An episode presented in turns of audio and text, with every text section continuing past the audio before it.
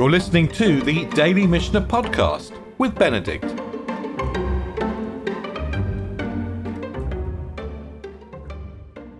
Recording in progress. As we look at the last two Mishnayot in the Tractate of Shabbat, I think it's worth recalling that of the 39 Malachot that we were introduced to in the seventh chapter, we have really focused on two issues. One is the question of carrying on Shabbat. The most the first half of the tractate was occupied with questions of carrying on Shabbat. And the second issue where we focused is the question of muktzah.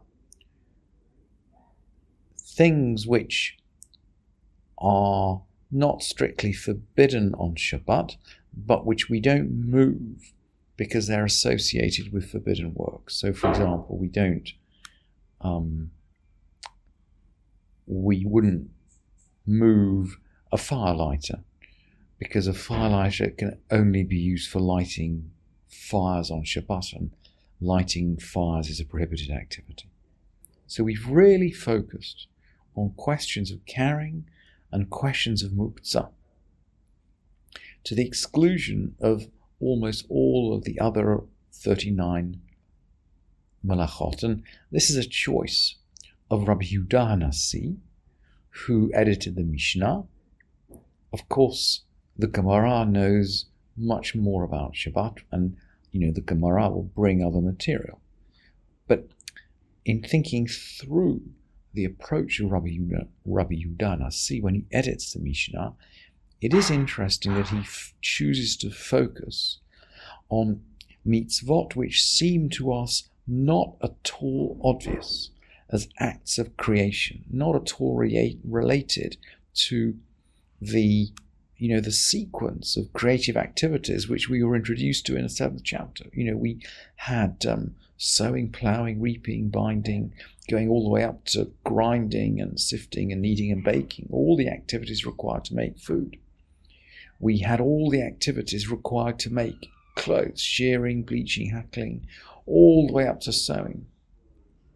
And we had all the activities related to writing, from hunting a deer and slaughtering it, flaying it, curing its hide, to preparing parchment and, and writing or erasing in order to write. And then we had building and tearing down, extinguishing, kindling, striking with a hammer, carrying, and then carrying from one domain to the other. These are the 39 primary labors of Malachot. And we have really focused on the last one, carrying from one domain to the other, and on questions of muktzah. And we're going to return to the question of muktzah in the penultimate Mishnah.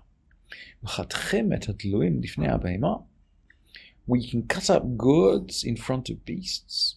This is goods for animal food. We've been talking a lot about animal food in this final perek. We need to feed our animals on Shabbat. So we're going to cut up goods in front of beasts, even though goods are human food. So they can't be thought of as having been prepared for animal consumption as Shabbat came in. Maybe these are muktzah. This Mishnah is ch- teaching us that they're not muktzah, even though they're not really set aside as animal food when Shabbat comes in. And similarly, we cut up a carcass in front of dogs. This is a carcass, by the way, that has died on Shabbat.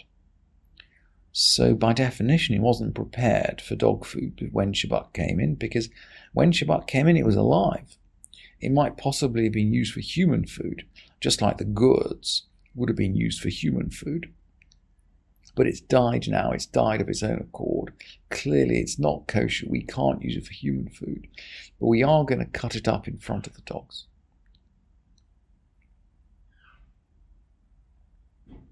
And Rabbi Yehuda clarifies this. Im lo Shabbat asura. Well, sorry, Rabbi Yehuda disagrees. Im lo Shabbat asura. Rabbi Yehuda disagrees. He says that we're talking about He says if it hadn't died before Shabbat came in, it would be completely forbidden. Because it's not minamuchan, it's not designated for animal food before Shabbat. The halacha does not follow Rabbi Yehuda. The whole point of this Mishnah is that a carcass that becomes a carcass on Shabbat can be fed to the dogs.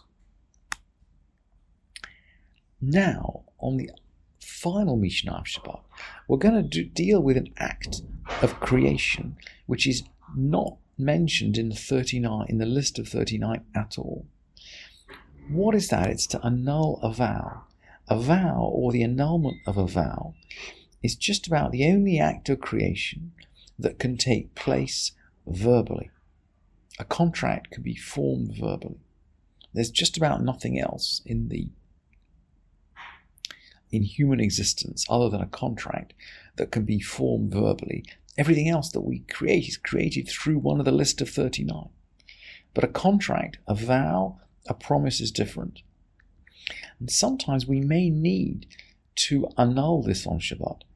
The a father has the right to annul his daughter's, his um, juvenile daughter's vows if he does it on the day he hears the vow. So if he hears the vow on Shabbat, that may be his only chance to annul the vow. It may be important to be able to annul a vow. The rabbis in general don't like vows because they get us into uncomfortable situations. So the rabbis in general will create conditions that allow us to annul vows if necessary. And if they can only be annulled on Shabbat, we will do it on Shabbat. Mefirin nedarim b'Shabbat. We annul vows on Shabbat. Venishalin lidvarim shehen l'tzorech Shabbat. We ask about matters which are necessary on Shabbat. And the commentators generally associate these matters, by the way, as matters related to the vows that are going to be annulled or may be annulled, although the language of the Mishnah is very broad here. And then the Mishnah continues, Pokakinet ma'or, one can close up a window. We've already learned previously in the Mishnah that putting a, a shutter to cover up a window on Shabbat is not considered like building. And we learned that that was generally how they did close off light in um, the time of the Mishnah. You'd, you'd have a wooden shutter which you'd hang on top of the window, but it's not considered building. It's not like boneh. Pokakina or we close up a window. Umordim etamatli, we can measure rag. This is a, most commentators will say this is a rag that we need for a purpose of mitzvah on Shabbat. Ve'etamikva, and eh, ve'etamikve, and we're going to measure a mikveh to make sure it's one by one by three amot, so that it has the necessary measurements in case we need it on Shabbat. In other words, we're going to carry out these acts, which, like the annulment of vows, are not really acts of creation. They don't fall into the list of 39, but in some way they are creative. If you measure something, you well, you define it in you define it in some way, and we are going to do this in a way that is necessary for the performance of a mitzvah. We're not going to do this randomly. And the Mishnah brings a story Umase bimei aviv Rabbi Tzadok. Uvimei Abba Shaul ben Botnit. It once happened in the day of Rabbi Tzadok's father and the day of Abba Shaul ben Botnit. So we're talking about early, early times here. They closed up a window with a small clay vessel. We seem to be talking, the Gemara thinks we're talking about a situation where we had a corpse between two houses, in the space between two houses. Someone who died on Shabbat. And there's a, there are concerns about whether the tumah from the corpse can spread to the houses, or perhaps concerns as to whether Kohanim can enter one of the houses next door. It, the Gemara brings different possibilities as to why they're interested, but certainly the question of tu- the, the question will certainly revolve around Tuma and Tahara and whether windows are open or closed. So, they shut up the window with a small vessel. Et begemi. They tied um, a pot to a, with, with a string. Leda im yesh Barghini Poter Tefach im Lav, to see whether in this window there was a Tefach's opening or not.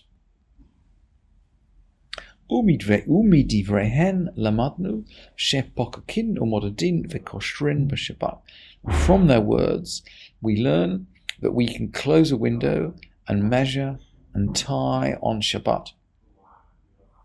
And of course, these are related to the performance of a mitzvah.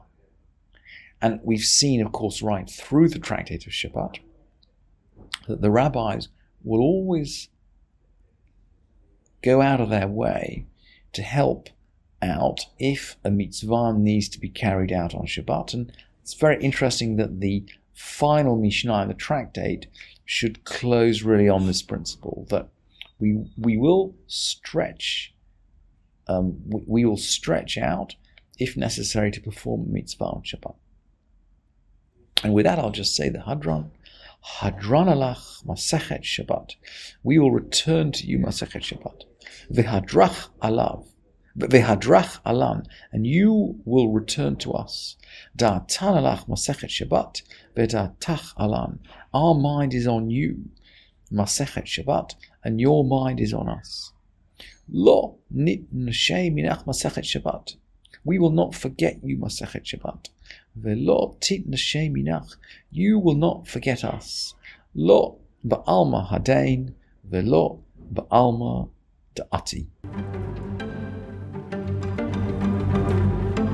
Thank you for listening to this edition of the Daily Mishnah Podcast with Benedict.